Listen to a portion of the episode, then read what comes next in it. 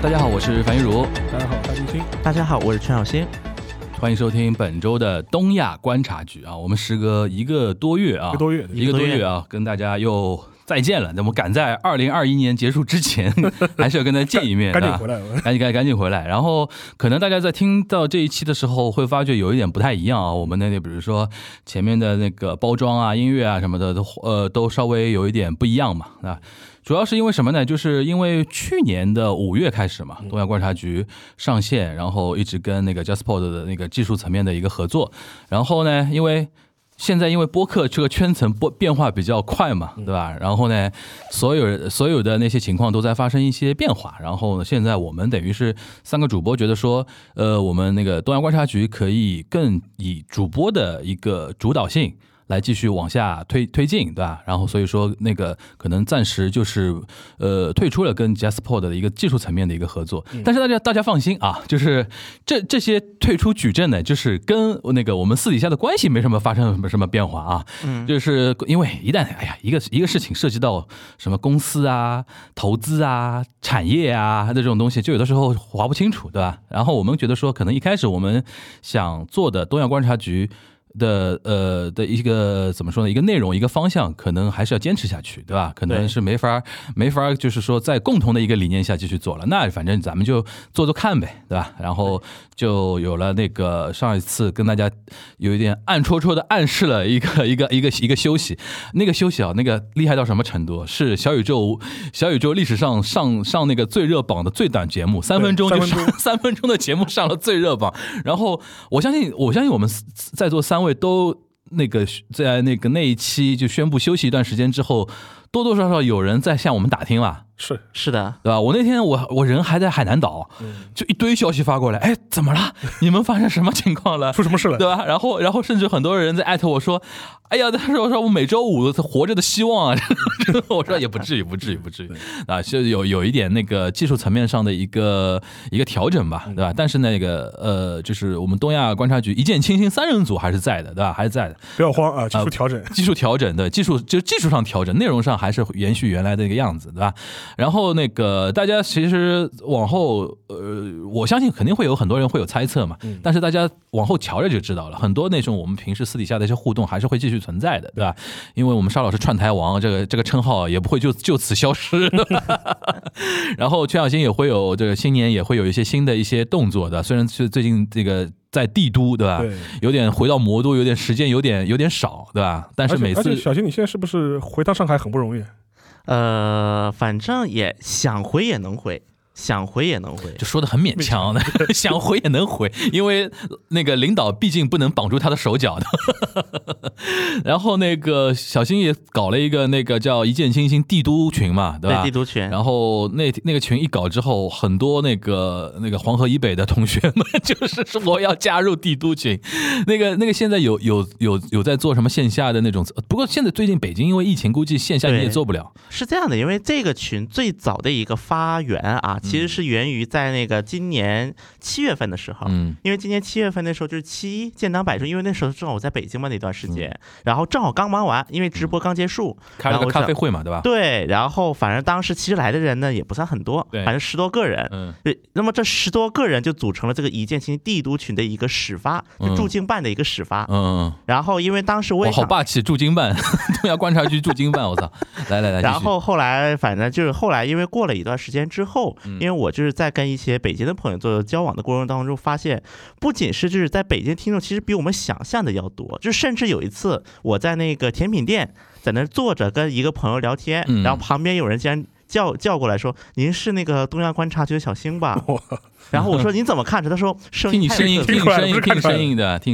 对，所以说我就是在想说，就是在当然前提是北京的一个疫情稳定的前提之下，就是一方面呢，也是就是给一些帝都的朋友们，因为大家可能关注点不是很一致嘛，就给大家一个就是交流的平台。另外一个也是，当疫情稳定之后，我们是否也可以策划把两位老师也一起拎到帝都去？然后开一个线线下活动什么的，那么有这么一个群可能大家也能提供一个比较好的建议，因为都是在帝都的人嘛，所以有这么一个想法。其实北京听我们节目比较多的这个事情我一点都不意外，比如说像高校啊，然后媒体比较多嘛，因为我知道听我们节目很多媒体人也在听，对对对，然后大学生很多有很多嘛，对吧？对，然后一些比如说白领啊什么的，这倒不是很意外了。但问题就是说现在做一次线下也不容易，对吧？对。哎，顺便说到这边，我们小宇宙的那个在我们暂时停更的这段时间，小宇宙已经爬到了9万多了，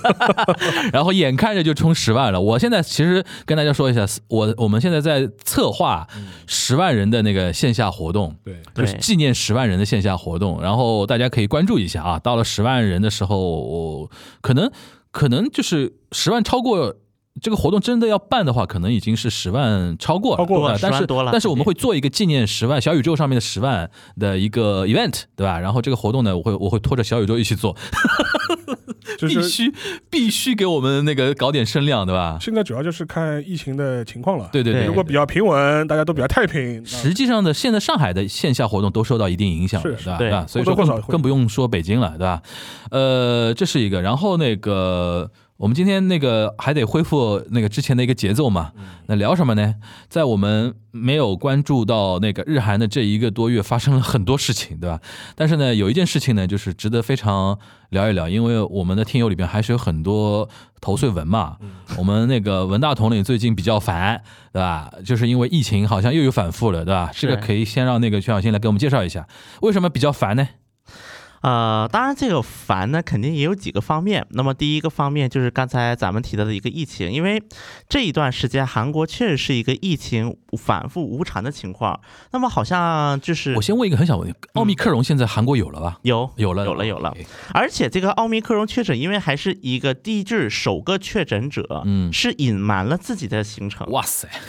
是一对牧师，好了，又要被骂了。对，基督教的牧师、又要被骂了。然后就是因为他们作为一个就是始发点，然后奥密克戎在韩国出现了一个社会性的传播，那么多吗？很多吗？传了很多吗？目前应该也是在首尔一些大城市也发现了奥密克戎的病例了。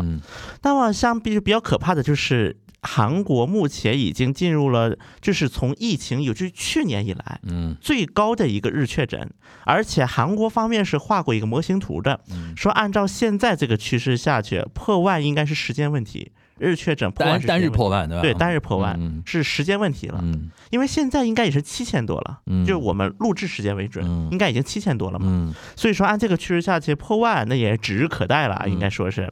所以说，一方面就是疫情，那么这个疫情对于文在寅比较不利的。那么像韩国的话，此前也是想那个推出叫防疫护照，就是疫苗护照嘛，所谓的。就是说接种疫苗之后，然后就是才能去一些比如说健身房啊，就这样的一些就是公共的一些场所。那么这也导致一个问题，说目前韩国的那个就是第2针和第3针就是加强针的一个间隔是6个月，结果现在韩国政府把它缩小到3个月，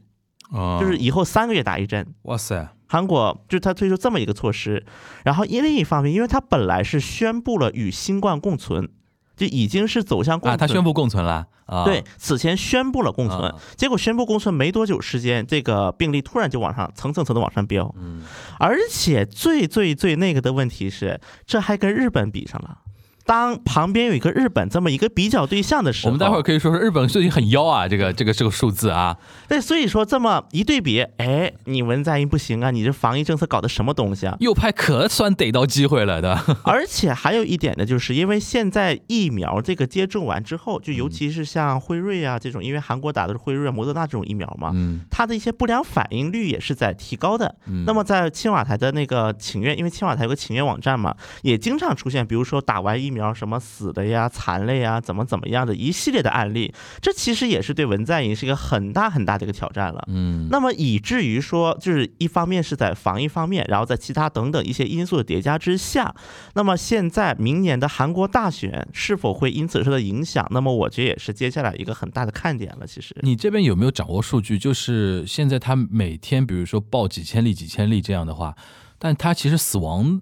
死亡率或者说病重率这个数字有发生什么很大的变化吗？那么其实这个就是目前韩国这个疫情妖的原因之一。按理来讲，因为韩国它的一个医疗体系的一个问题啊，其实在去年韩国疫情最严重的一段时间，那么韩国的死亡率是 0.8%，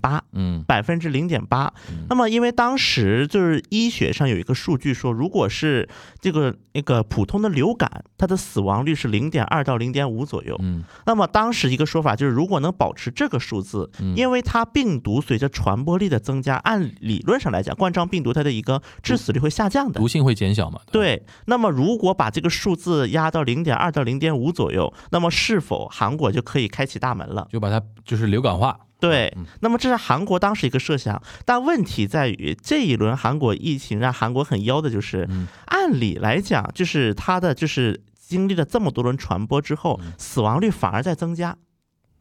目前的话是1点几了，已经破1了。是不是因为一下感染很多之后，然后医疗体系又绷不住了那种感觉？确实有一点这个倾向。目前我看首尔的数据啊，就是根据咱们这个录制的这一天12月11号的说法，说是首尔市的那个负压病床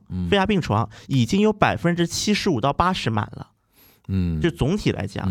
所以说这么一个大规模的一个感染数字，不得不让韩国政府直接决定，就说以后那个什么吧，以后轻症就是我们就居家治疗，又回到原来那套了，对吧？对，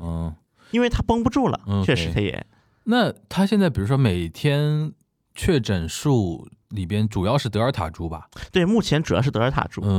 OK， 那是从什么样的一个时间节点突然就是宣布它那个共存之后才起来的，对吧？是的。那共存这个东西是那个文在寅他们提出的，等于对，就是韩国政府提出的嘛。那你现在等于逃不掉。对，确实，因为这么一来的话，就导致说韩国目前出现的一个很大的问题就是。一方面，它这个确诊者的数字是在不断增加。那么，比如说，我看了一下数据啊，12月10号是6977例，7000了嘛，对对，7000了。然后的话，而且像那个，就12月4号还是5000例，就是这个按这个数字的一个增长速度，确实挺可怕的。就在那一轮爆发过程中嘛。对对对。那他现在疫苗打的数量，你这边掌握吗？目前的话，根据韩国的数据的话，是2针接种完是81.1%，其实蛮高了。对，其实蛮高了。当然，对于这一点，韩国一直是有一种就是猜测，因为这个就是联系到一会儿日本的一个情况嘛。待会儿可以聊。对，他们说韩国和日本。之所以疫苗的这个接种率都上来，但是会导致不一样的结果。有一种假设就是说，因为日本从最早开始就是因为日本接种晚嘛，所以日本接种的都是莫德纳或者是辉瑞这样的 mRNA 疫苗。但是韩国因为在早期，尤其针对很多老年阶层，他们接种的是阿斯利康这样的。就是稍微有效率一些的，对阿斯利康的疫苗，所以说是，而且韩国接种的时间又比较早，比日本早。英国人说：“妈，怪到我们身上来了。”这韩国有这样的一个猜测，目前是就打的比较早嘛，可能那个效力已经开始往下走的时候，再碰上这一波德尔塔。所以说，目前韩国就是现在要对一个说法，就是说要把第三针的间隔从6个月降到3个月，就马上开始打了就要。然后还有一个点，韩国的根据韩国的目前的一个防疫护照的一个就措施啊，那么韩国以后防疫护照有效期可能是6个月。就比如说你第一次拿到这个所谓的防疫护照叫防疫 pass， 防疫 pass 拿到防疫 pass， 对，仔细听懂了，汉字词，防疫就是防疫嘛，对 pass， 对，然后这个通行证，那么应该叫通行证吧，中文翻译，这个通行有效期只有6个月，所以说当过了6个月之后，每过6个月你要更新一次，要么你是那么怎么更新？目前没有说法，是说你要靠加强针更新吗？也不知道，还是说再重新打2个轮次，对吧？就不知道的，对，但应该大概率是。打加强针更新。那我们要问一个投绥文比较心碎的问题了，就是这个东西现在体现在那个民调上面，那个我们那个文大统领现在数字是怎么样？但很有意思的一个问题是啊，就是我看了一下，就是像那个一些主要的民调机构，比如说韩国盖勒普、Real Meter 这2家韩国最大民调机构的数据，目前来看，文在寅的支持率本身差异不是很大。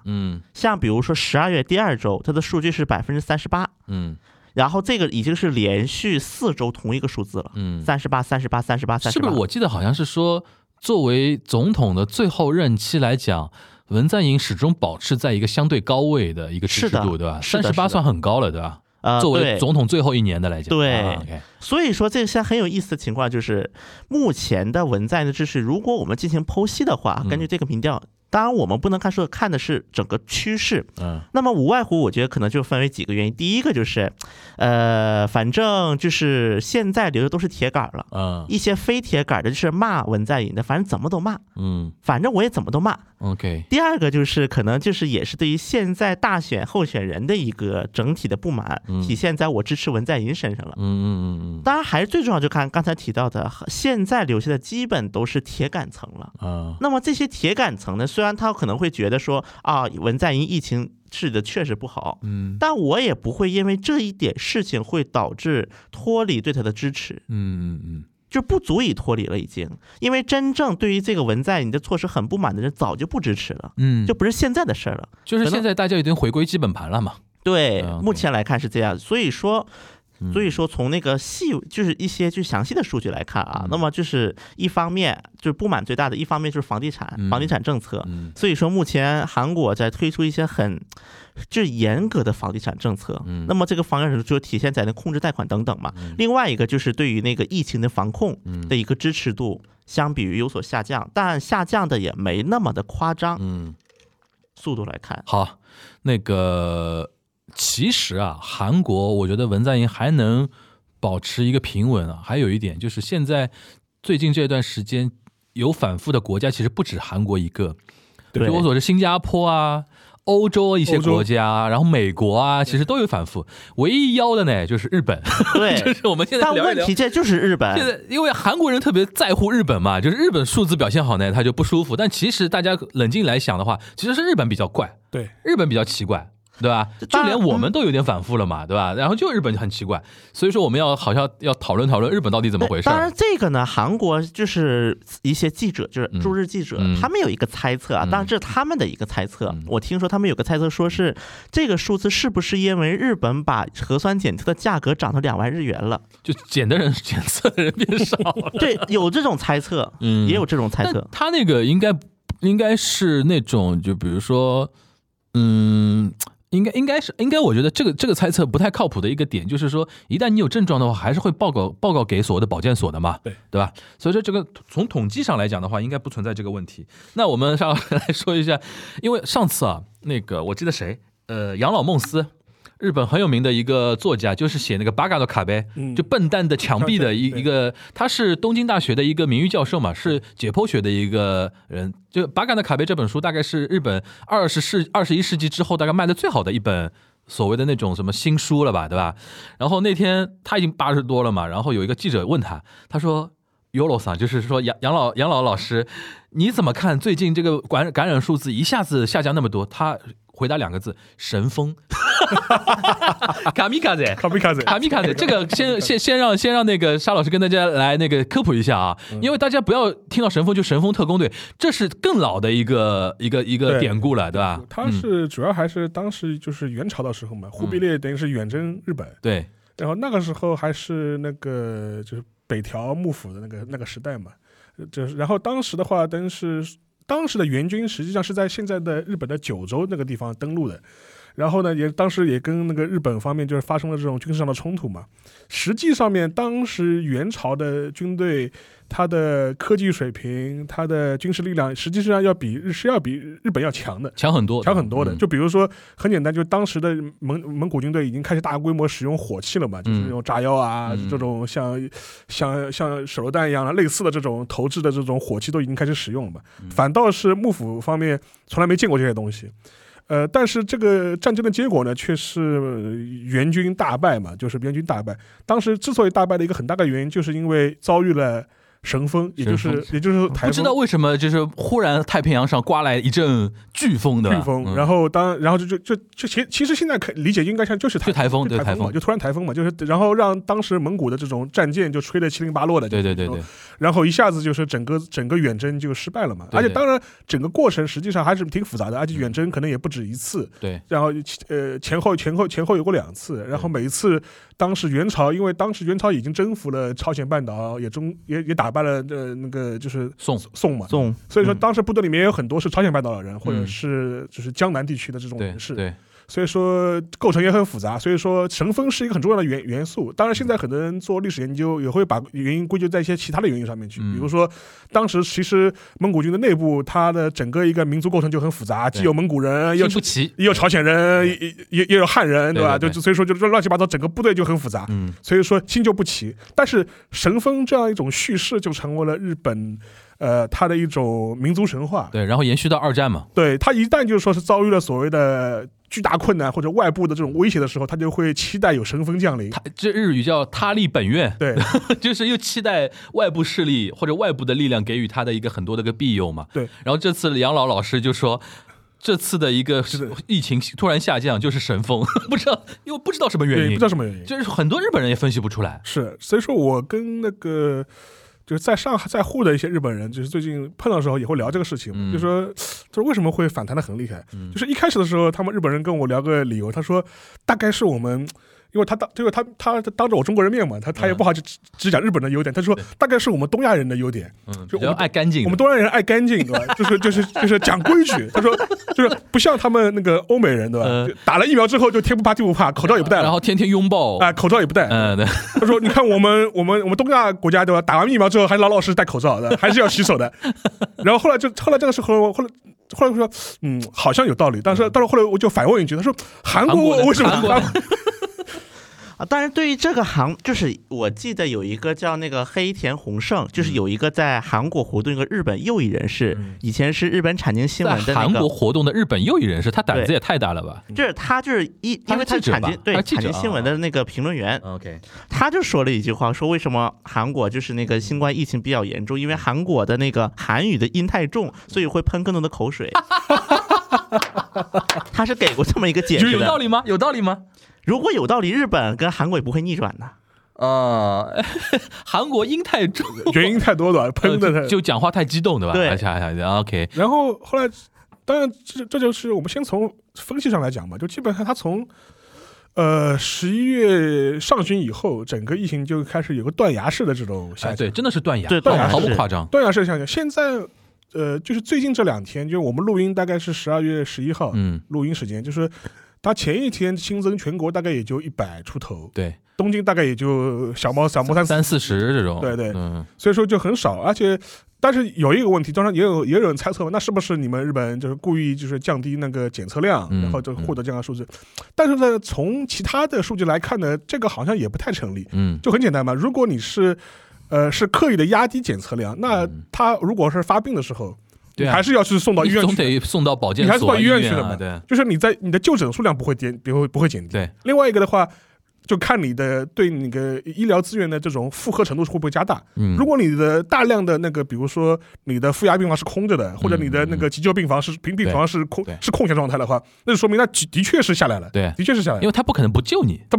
对对对。所以说这就是一个问题嘛。所以说从这个角度来看呢，它整个数字的下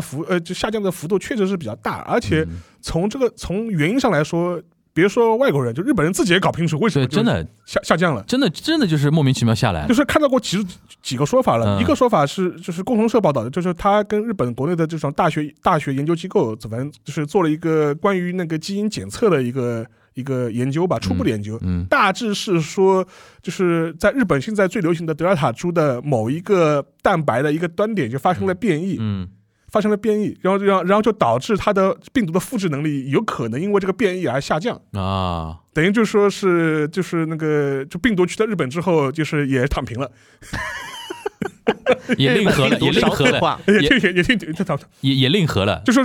但我们开玩笑嘛，那就说明可能在别的国家，就是病毒内卷比较严重，太卷了，就逃到日本的是一个非常宅的一个病毒。日本病毒少子化，我看有人总结过，就是日本病毒去了日本也躺平了。OK， 当然这个只是一个很初步的一个研究的透露出的信息，但是不是个原因，其实没法确定，这只是一种可能性。对，还有一种可能性嘛，就是说是他说就是当然这是日本政府的说法了，就是说是那个就菅义伟在下台后当时也透露过这个意思，就是说我9月份的时候，就是在我下载前，我说啊，抗疫的什么这黎明、曙光已经在前了。你们不相信我，硬逼着我下台，硬逼着我下台。可现在看，果然是吧？看到吧？哎，这个还要那个怎么说？要不收割一波果实的，收割一波果实。然后，但是，然后他一个会把这个就归咎于那个疫苗的高的施打率。嗯，但其实韩国刚才说了已经80多，其实日本也差不多是这个数字嘛。对，但是问题是有可能啊，可能还真的是不是有可能跟施打疫苗的种类有关系？就 RNA 疫苗会比较，就是因为日本当时虽然他当时在上半年为了疯狂抢购疫苗的时候，他也买了很多阿斯利康疫苗，后来没打嘛，他没打，全部送给中国台湾，送给台湾了嘛，就等于是日本国内等于是没有打这个疫苗。对，他还是统一打摩德纳跟那个辉瑞的。当时没有打的理由是什么呢？就是说他的理由是说这个疫苗有很多副作用报告，就说这个呢就说血栓什么的，血栓。然后另外一个有效性报告呢，就说是也有很多争议的。这个呢，我们把它作为一个就是 option， 就是如果前2种疫苗不够了，我们再打这个阿斯利康。后来嘛，当时中国台湾地区不是那个疫苗荒嘛，对，等于是就是卖了一个顺水人情，等于是啊，就是反正我们也不打嘛，就给你们了，就是对。然后什么还搞出了很多，因为今年年中有一段时间不是台湾很混乱了嘛，对对，就打疫苗也打死很多人，对，就很多长者就打完疫苗就莫名其妙就，所以说导致后面，因为我朋友圈里面有很多现在那个住在日本的一些朋友，后来就一个个问啊，我说你们打的一个疫苗基本上就是辉瑞为主了，后面就是辉瑞和摩德纳啊什么的。但即便这样啊，因为有一些朋友啊那个两头信息看嘛，他打辉瑞跟打摩德纳也很紧张，你知道吗？但其实看下来，其实效果是不错的。但是呢，就是我也是跟在日本的一些朋友就是聊的时候，就是基本上不是摩德纳就是辉瑞，而且打完之后，所有人的那个副作用反应都很强烈，对吧？都很强烈，就无一例外，就说是。主要体现是什么呢？就是发低烧。基本上，如果你周五去打，到礼拜6、礼拜天这个周末你就在家里发低烧吧，就是这种。然后他打完之后嘛，就是胳膊就是肿，举不起来。就说是就是他的免疫反应都很显著，都很强烈，都很强烈。但这个跟免疫效果不是划等号嘛，但至少就是说是这个情况是普遍存在的，无一例外。对，其实下降那个这个就是。确诊数下降这个趋势大概已经持续了1个多月时间了嘛？对，但是现在就是有几个问题，就是但是日本国内也在猜这个问题，就是我看到过，就是他们那个 TBS 他们的就是11点新闻的时候也找专家聊过这个事情，他一个猜测就跟前面小新讲的，他说也有可能是日本的全面施打的时间比较晚，等于是在今年的7、8月份开始那个全面施打的，对，然后他整个施打率一下子飙到80%、70%、80%以上，所以说现在这个时间点正好是疫苗抗体最旺盛的时候，对，是窗口期，所以说真正的考验是在今年的就是应该是年底，今年底或者是那个明年初，就是这个就是冬天最冷的时候，就是明年的1、2月份的时候，那个时候的话，有可能第一波7、8月份这波疫苗的抗体的那个高峰期就已经过去了，就开始下降了，所以说那个时候有可能会再一波，伴随着新的那个 Omicron 那个变异嘛，有可能会有所反弹，所以说日本政府现在就是基本上也是全面放开那个第三针的那个加强针的施打，从这个角度来说，我觉得可能更合理一点，看上去比较合理，因为一般普遍认为就说是疫苗的就是你打完疫苗之后的可能是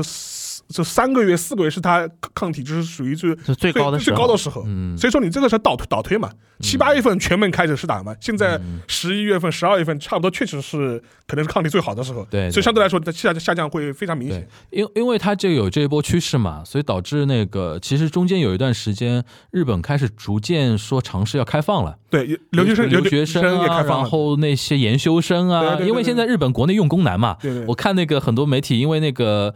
去采访。很多那种地方的小地方那些工厂就招不到人嘛，然后只能招一些东南亚的一些人去帮忙嘛。但现在因为那个说奥密克戎那个事情，就要提到我们那个岸田文雄首相，就是这次他的一些处理方法，我觉得从效果上来讲还蛮好的。因为那个这次，因为我记得是这次好像奥密克戎还是南非出来的嘛。对吧？南非出来之后，马上以色列第一时间就是宣布又要封了。然后什么停两个礼拜左右吧，对吧？封国2个礼拜。然后日本是算大国里边算很早一个，尤其像那个岸田文雄，他这次是直接宣布是说，我记得那个时候是说11月30号吧，就国门封掉，就国门就全部封掉，甚至狠到什么程度？第二天宣布说，你就不允许你购买那个海外飞日本的那个机票，然后第二天被骂嘛，对，后来被那个哪个被联合国骂还是被谁骂？被那个 WHO 骂、，WHO 骂，对， WHO 说你过了做的有点太狠了，然后他再进行一点修正，对吧？然后日本国内也有批判，先说他为什么会出这样一个政策了？我觉得这个呢，我觉得它是政治上的考虑可能更多一点，就说是要刻意营造出跟菅义伟截然不同的施政风格。就是我是一个果决的领导人，对吧？对，不像那个菅义伟，犹犹豫豫，像安倍，对吧？搞来搞去，我说关门就关门了。对对对。但这个我觉得这个呢，也是有点站着说话不腰疼。那是因为你不用开奥运会了呀，对，菅义伟那时候是他有个奥运会，没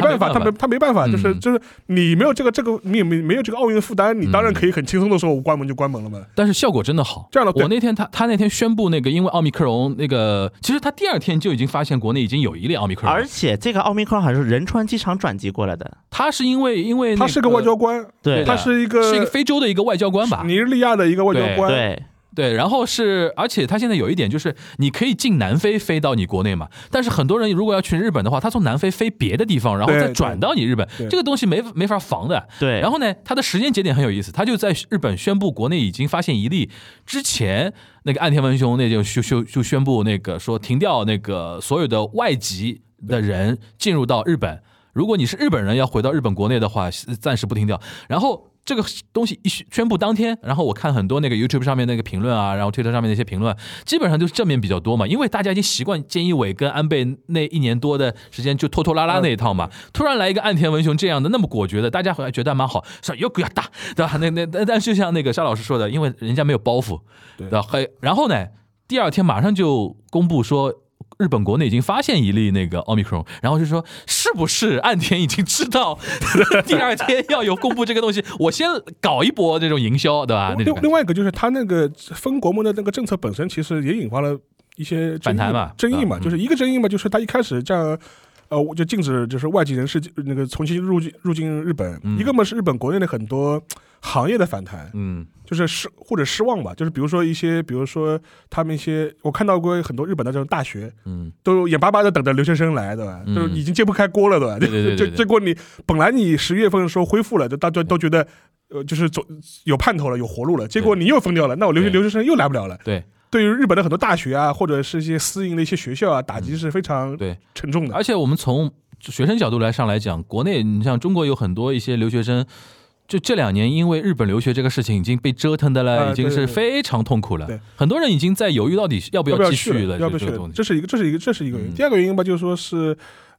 就是 WHO 当时一开始也批评嘛，意思就是说太狠了的。他说日本政府应该搞清楚，就是说是病毒是不分国籍的，对吧？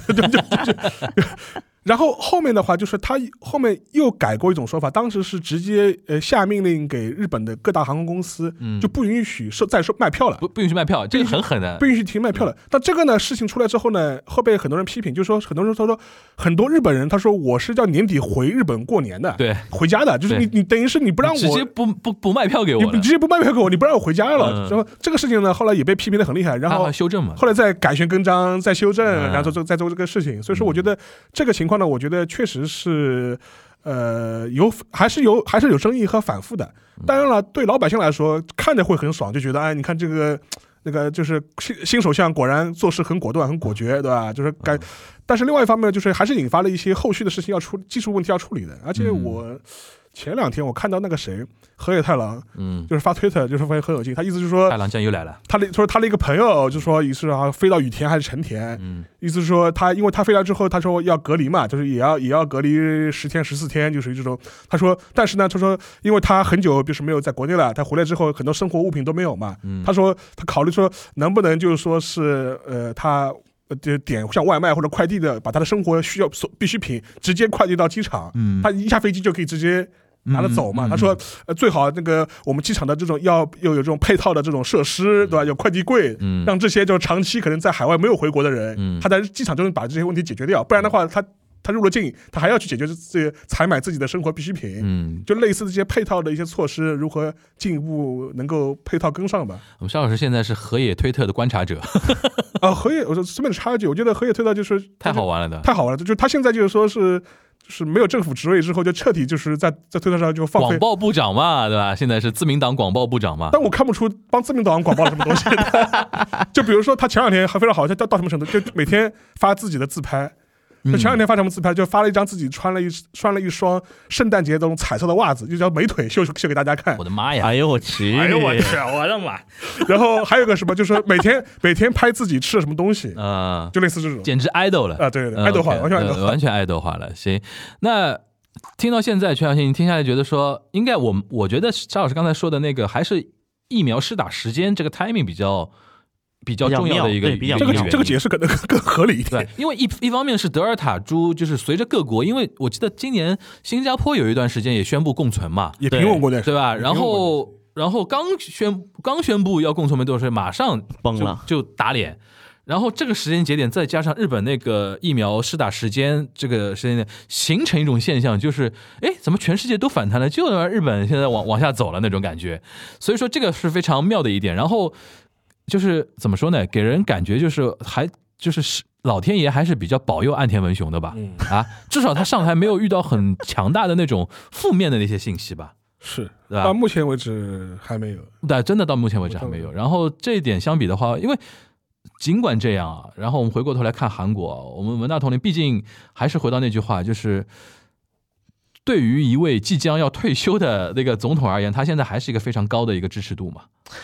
首先我觉得啊，就是刚才提的这，其实韩国的当时因为可能是韩国就一直说着急打疫苗嘛，导致说韩国的疫苗就是分批次来的货。嗯，比如说可能其实韩国疫苗早第一季度就开始施打了，就是今年第一季度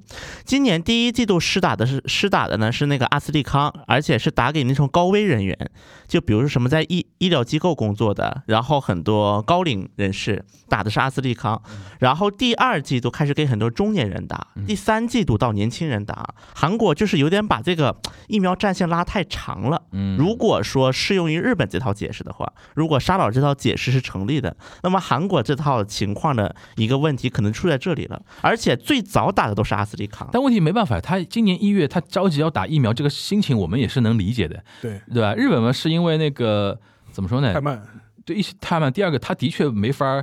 像那个怎么说呢？因为我记得那个时候韩国甚至还问俄罗斯买疫苗吧。是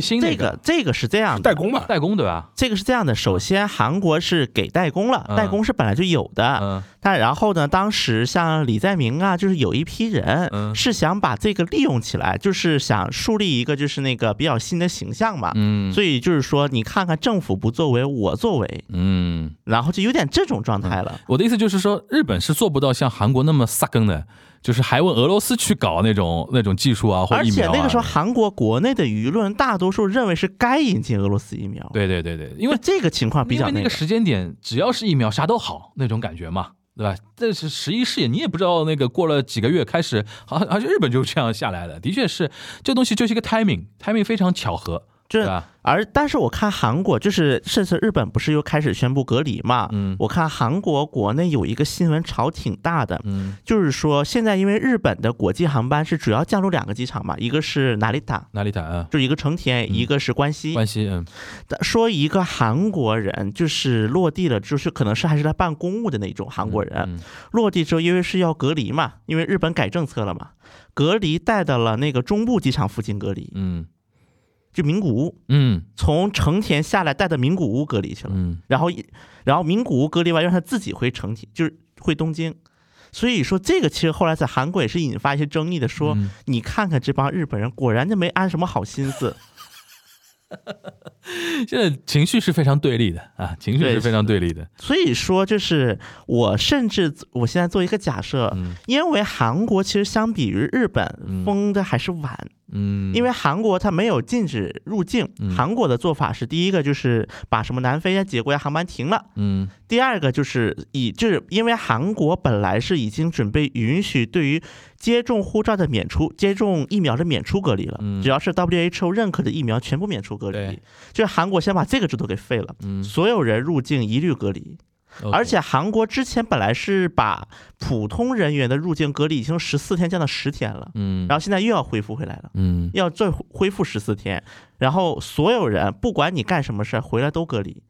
一律隔离，然后所以说这个措施一方面它比岸田文雄还是软了一些，第二方面呢，这么一对比呢，很多尤其是因为很多右派选民他是比较期待政府有一些作为，就是强有力的作为，而在很多右派韩国的右派选民来看，他们觉得你文在寅太软了，你文在寅在天天纠结什么呢？到底在想啥呢？对，日本也是嘛，所以说岸田文雄这次那个宣布奥密克戎之前宣布不是封国这个2个礼拜那个事情，韩国不是日本那个互联网上原来那个所谓的内斗欲啊，网络右翼分子啊一片叫好声呀，因为跟你说越保守的人，现在疫情之下越保守的人群，他们眼中就是外国人或者说外面进来的都是病毒本身，你知道最好禁掉， 对吧？然后显示那个我们的主体的一个能动性，对吧？然后那个越强势越好嘛，好像都是这样的那种心态。对，当然就是其实韩国这个政策一直就是看下来啊，韩国一直以来对于就是各个国家就入境人员有3到4个档次，就比如说根据从哪个国家来的或者是哪个国家人，他实施不同的隔离政策，其中有几就是他们有一个名单叫做可供交流国家，就可供交流国家的是最高级别，就是从这些国家就仅次于那个气泡了，旅行气泡，那么这些国家的人员呢，就是只要你符合条件，你接种疫苗入境可以给你免除隔离，然后普通人呢免隔离期也从14天到10天，那么这里就有中国，有反正中国、新加坡、中国台湾、中国台湾等等有一些国家嘛，有些国家地区，然后呢在这里面有一个例外，下面写的美国不受疫情数字的限制，一律列为可供交流国家有这么一条的，那没办法嘛，对，没办法，爸爸嘛，对吧？而且说实话，驻韩美军他自己来去，你也管不了。对对对对，很多当然驻韩美军他们自己会在，就是所以韩国的规定是有这么一条的，驻韩美军入境在美军官舍内自行隔离，有这么一条的。对，这防疫规定里面，有一个话题好像我们之前那个没聊过，就是也结合那个岸田文雄最近的一些动向，就韩国国内现在对于岸田文雄的执政是怎么一个观点呢？就这次，比如说，我自己观察下来，我们国内舆论对于岸田文雄这次比如说封国2周啊，那个怎么说呢，那个报道也是比较偏正向的嘛。韩国国内呢，首先一方面骂文在寅呢，你看看人家对吧？对，骂文在寅呢，你说你天天吹 K 防疫 K 防疫吹，因为我之前不是说过嘛，在韩国 K 成了一个梗，就 K 防疫，什么 K-pop， 就只要带 K 的什么，因为这就是文在寅政府的青瓦台有一个习惯，就是韩国有一些突出的东西都喜欢挂 K 什么什么，比如说 K 注射器、K 疫苗等等等等的，就 K 防疫嘛类似的。然后所以就是在韩国一些偏右翼就是反文的一些网民当中，肯定又开始骂了，说你看看日本，你天天骂日本，天天埋汰日本，你看咋样？最后你们自己打脸了吧？日本的防疫这样，你们的防疫是啥样？那对于那个民间观感呢？我的意思就是说，我比较在乎的是韩国人现在怎么看岸田文雄这个人。但我觉得很有意思的一个点是，可能是现在韩国，如果我们不从官方层面，我们只看民间层面的话，韩国人民有点放弃岸田文雄了。为什么？就是反正你岸田文雄下来，你也不像能干什么好事的样，你爱咋想吧，你咋弄吧。左右都这么想吗？对，就是你爱咋弄咋弄吧。韩国人期待日本新的领导人能干嘛呢？不期待。恢复那个什么呀？就是恢复，就从官方的层面来讲，就是恢复停止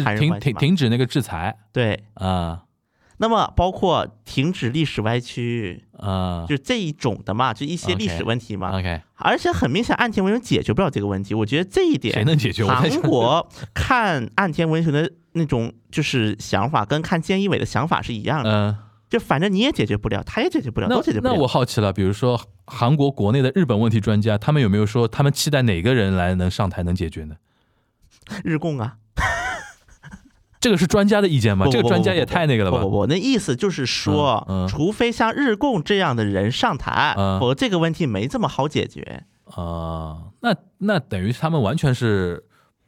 怎么说呢，觉得没有希望。至少我觉得韩国还有一个就是认知，就觉得说文在寅任期内应该有突破的概率不是很大了。OK， 因为现在文在寅的整个外交的一个就是重心已经放在了那个中战协议、半岛和平协议这一块，而在韩国的一个就是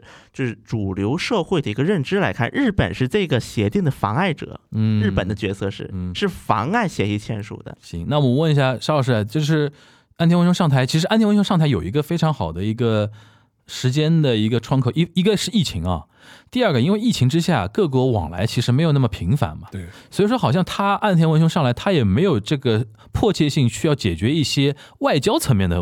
一些问题。你想原来如果没有疫情的话，新首相上来肯定几个问题要扔给你的嘛，怎么解决日美关系问题，怎么解决日韩关系问题，怎么解决跟那个朝鲜的一个关系问题，什么拉致问题啊，对吧？或者说跟那个中日关系问题。这次好像因为岸田文雄上来，大家对他的最大的期待就是搞好经济的，搞好那个疫情防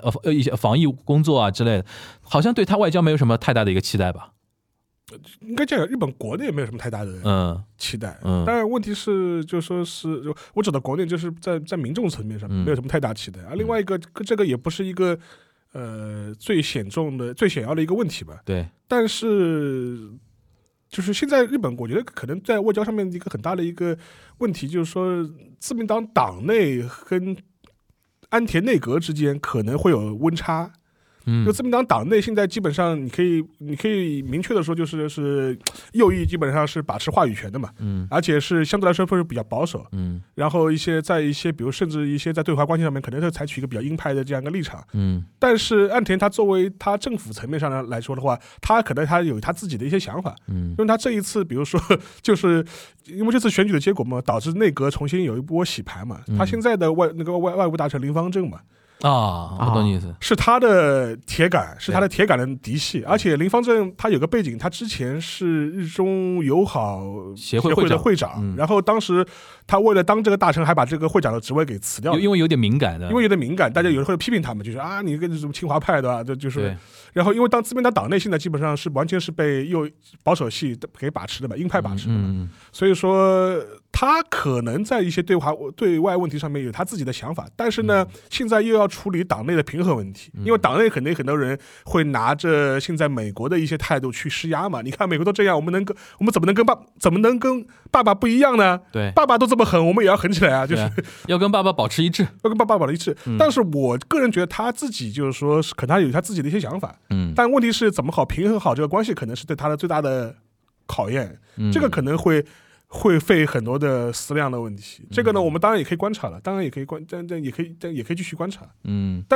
但总体来说，我觉得他的内阁的一些对外政策跟自民党党内的现在一些主流的鹰派的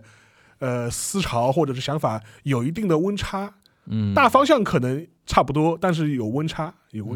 现在看怎么处理这个温差。你觉得他是那种比如说啊？当到首相了，混一段时间，我也就告老还乡了那种心态，还是说想做点事情的一个人呢？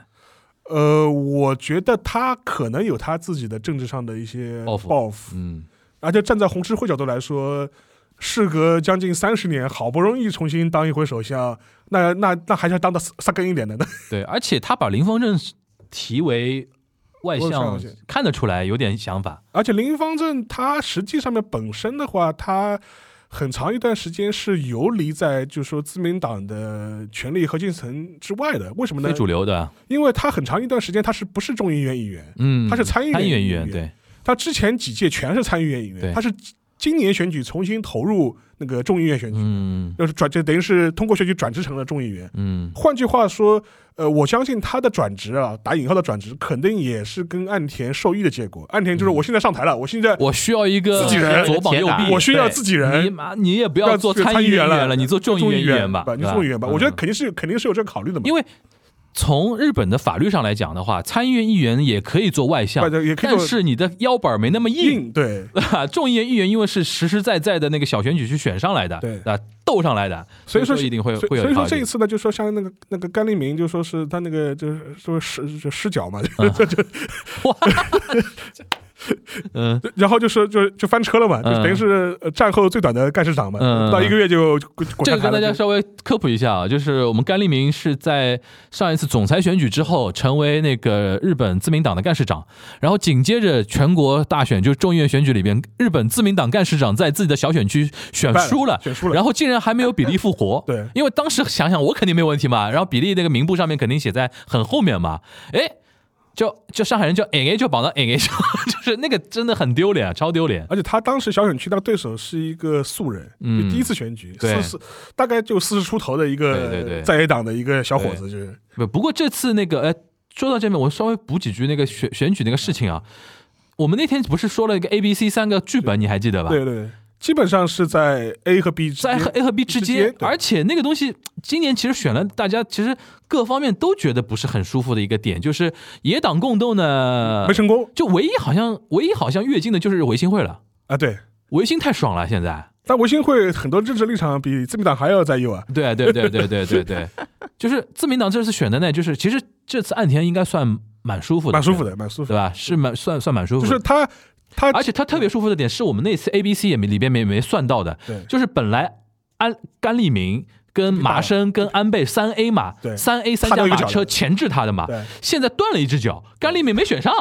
然后他可以在内部说啊，你看如果不是我的话，你们大概这帮大佬死掉的还更多，对，就因为有岸田文雄在，因为你赢了，你可以什么都是你说的话嘛，对吧？就是他既没有像我们之前那个就 A 的那边就是掉的这么少，对。但也没有像B掉的这么多，对。但是比较好的一点就是他的就掉在对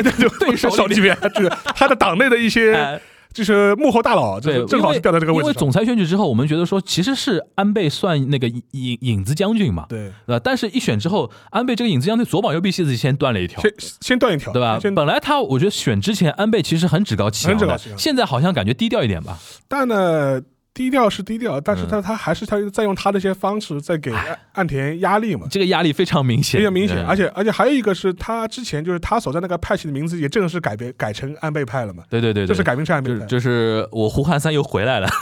就是他正式改名成安倍派，然后还原来叫细田派，现在就正式改名叫安倍派，然后还开了那个誓师大会，就上礼拜他其实就等于宣布自己成为大佬了嘛，成为党内的最大的政治派系的一个大佬，然后当时，但这个呢，岸田还是很给他面子，就是他们派阀的这一次大会，岸田还去祝贺了，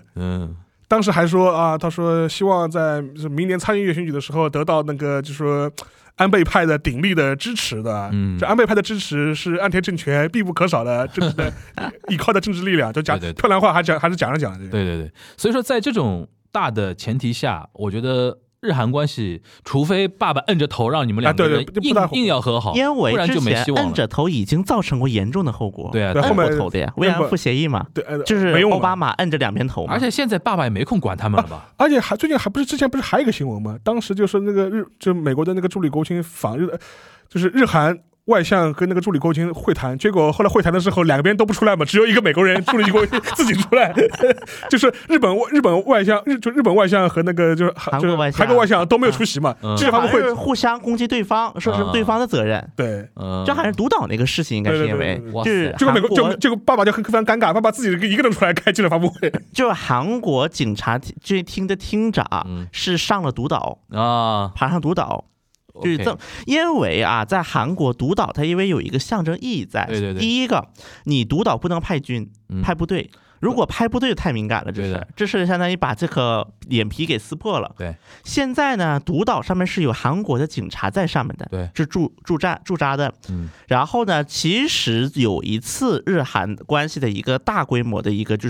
是那个交恶也是因为李明博爬独岛，那么这一次是警察厅厅长爬独岛。问题就是在于本来日韩之间就已经有很多的争议了，对，你有高官上岛总归会引起争议，这本来就有很多争议了，再此基础上，哎，你警察厅长，你这不是相当于给我喂那个什么吗？给我喂仇恨吗？对，就给我由头嘛，相当于是。所以说，在这样一个背景下，就是双方就是我也看不上你，你也看不上我。哎，总归在大环境不好的情况下，你做任何动作，对方都觉得说你是针对我的。对吧？所以说我包括这一段时间，就是韩国不是大选嘛，我发现了一个很有意思的一个趋势啊，李在明开始跟政府对着干了。嗯，因为之前我是说过一句话的，我说李在明这个人他的一个角色，就是李在明当时能够作为执政党的候选人的一个前提是文在寅的基本盘还在，但是他的一个大盘已经是那个什么，已经是有受到威胁的情况下，会让李在明上去。但因为当时我做过这么一个说法嘛，那么现在从数据看确实这么一个情况，文在寅的基本盘还在，但是因为对于李在明来讲，他第一个他只抓住亲投碎文的这些票不够，不够让他在与尹锡悦的一个票数的斗争当中保持一个绝对优势。光靠拉拢亲文这些人不够，而且就算是亲文内部，他也不一定说我会那个什么铁打的去支持你李在明，因为李在明跟文在寅一直是有一些政治立场有一些出入的。所以说这次我就感觉很有意思的一个点，就是李在明他去那个大邱，因为李在明他其实庆尚道人，是庆尚北道人，然后在他这次去大邱的时候，他就说了，我既不是文在寅，也不是尹锡悦，说李在明说的，而包括这段时间，韩国就是有一个比较大的争议，就是说叫做那个基本收入问题上，就基本就是叫做那个，就是给一些就是因为疫情受到影响的人发这个支援金的问题上，这次相当于基本是和政府开始硬杠了，包括在一些比如说像曹国事件呐等等这些，因为曹国这个事件咱们之前讲过很多次啊，李在明是没有债的，李在明八竿子打不上曹国这事儿，所以说李在明就道歉了。李在明既然道歉了，说我们因为这个事情给韩国的年轻人带来一些那个不便，就是带来一些就是观感的不太好看，所以这个我表示道歉。那么这个其实也导致比如邱美爱这两天就一直攻击李在明，邱美爱开始攻击。当然这个执政阵营内部这是一个回事，但前段时间尹锡悦跟那个叫你那个谁，尹锡悦跟李俊熙斗得非常厉害呀，李俊熙直接宣布罢工，是我那个什么，我本来要去支持你给你拉选票，哎，我不去了，然后后来大概这么罢工了3天，然后去什么选区自己转悠啊，这个就很有意思在于，因为在韩国的右派阵营之前干过这个事情，就是当时的那个新国家党的党首叫金武星，然后他跟朴槿惠当时是不合意的，国会议员选举嘛，就因为就是一些候选人的推荐问题上不合，所以金武星就说我不盖章了，我跑到我的选区去，因为他选区肯定有他的广告牌嘛，在他的广告牌下面拍照聊人生去了，然后后来朴槿惠的人又噔又跑过去那个拉拢那个金武星嘛，那意思就是说我给你让几步吧，然后你就把这章盖了。那么这一次事情又发生在了韩国，同样的历史，就是李俊熙突然跑了，说我什么都不做了，我觉得我的工作到此结束了。然后没办法，尹锡悦又跑到那个地方去哄，相当于是哄李俊熙去了，然后就是相当于答应给李俊熙提供一些政治股份，就是我当上之后，那么也有你份儿，这意思是，然后达成了这么样一个协议。然后我相信啊，其实这种情况一半李俊熙是真的气，另一半他也猜到了尹锡悦会来哄他，就是从一些一些征兆来看，所以他是提前有所准备的。现在数字上怎么表现？就是那个李在明跟那个尹锡悦现在那个支持率啊，大概是怎么样？当然，这两边现在同时发生了这么一个变故啊，但是总体上来看，因为曹国这个事情在大多数韩国的中间层来看，还是观感不是很好看的。在一些非投碎文们的角度来看，所以说李在明是对曹国这个事情道歉，相当于是从一个支持率来看，因为最近的一些民调是把两个人的支持率差距已经缩小到误差范围内了，是多少？比如说是，当然每个民调不太一样，有些民调显示李在明高一点，有些民调显示李希越高一点，但两者的差距一般在 3%到4% 左右，目前的民调都显示5以内就算那个误差范围了，对吧？对，这就导致说，因为之前尹锡悦一直以来的支持率是高过李在明 8%到10% 的，然后现在突然进入这么样的一个局面了，是李在明领先了，对吧？每个民调不太一样，显示就是两个差距变小了，差距越来越小了。所以说现在呢，那么当然尹锡悦呢，现在可能就是在想了，什么时候把他老婆弄出来？把他老婆，尹锡悦的老婆，因为尹锡悦这个老婆，这也是一个很那个的一个话题啊。因为很就是现在执政阵营攻击说的是什么呢？说尹锡悦的老婆是陪酒女出身。有这么一个说法。叫 Julie， 就是现在因为尹锡悦身边目前的一个很大的一个软肋，第一个是来自他个人的一个经验不足，第二个就来自于他老婆家，他老婆和他老婆的妈妈，就丈母娘，他有人说他丈母娘炒地，还有人说老婆是陪酒女出身，得了不当权利，那么这三个是目前是围绕在尹锡悦身上一个最大的一个，就是最大的一个怎么说，就最大的一个软肋吧。你等一下啊，因为我们那个下一期要聊的一个话题，其实跟尹锡悦这个点有点像，就是我觉得这就是他家里的这一部分，可以到时候你再详细展开，就是可以再放在下一期详细展开。就是我们现在几句话简单把这段结束掉，就是说，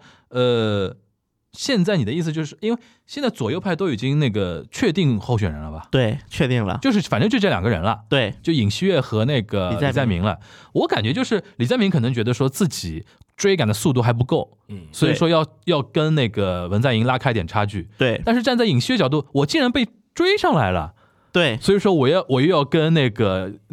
右派稍微保持一点互动，因为这帮票走掉他是没法选的嘛，对吧？是这种感觉吧？对，因为双方好像都觉得自己有机会，但是都觉得说自己的那个进步的空间不是很大，对吧？目前就是这么一个焦灼，拥抱基本盘了，下面要的，对吧？是这种感觉吧？对 ，OK。但是我觉得，因为我们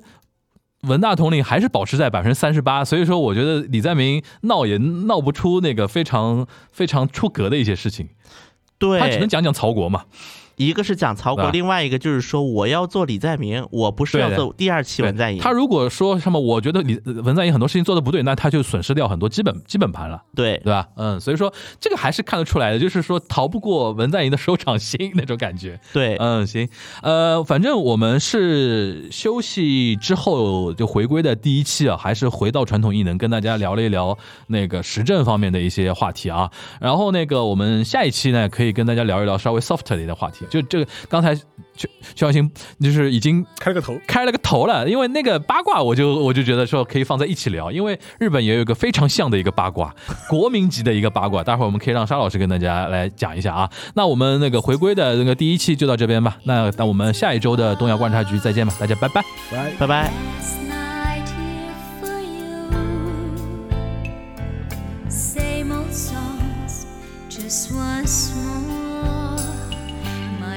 Last night here with you, maybe yes, maybe no, I kind of liked it your way, how you shyly placed your eyes on me, did you ever know that I had mine?So there you are, with that look on your face, as if you never hurt, as if you never down. Shall I be the one for you, who pinches you so?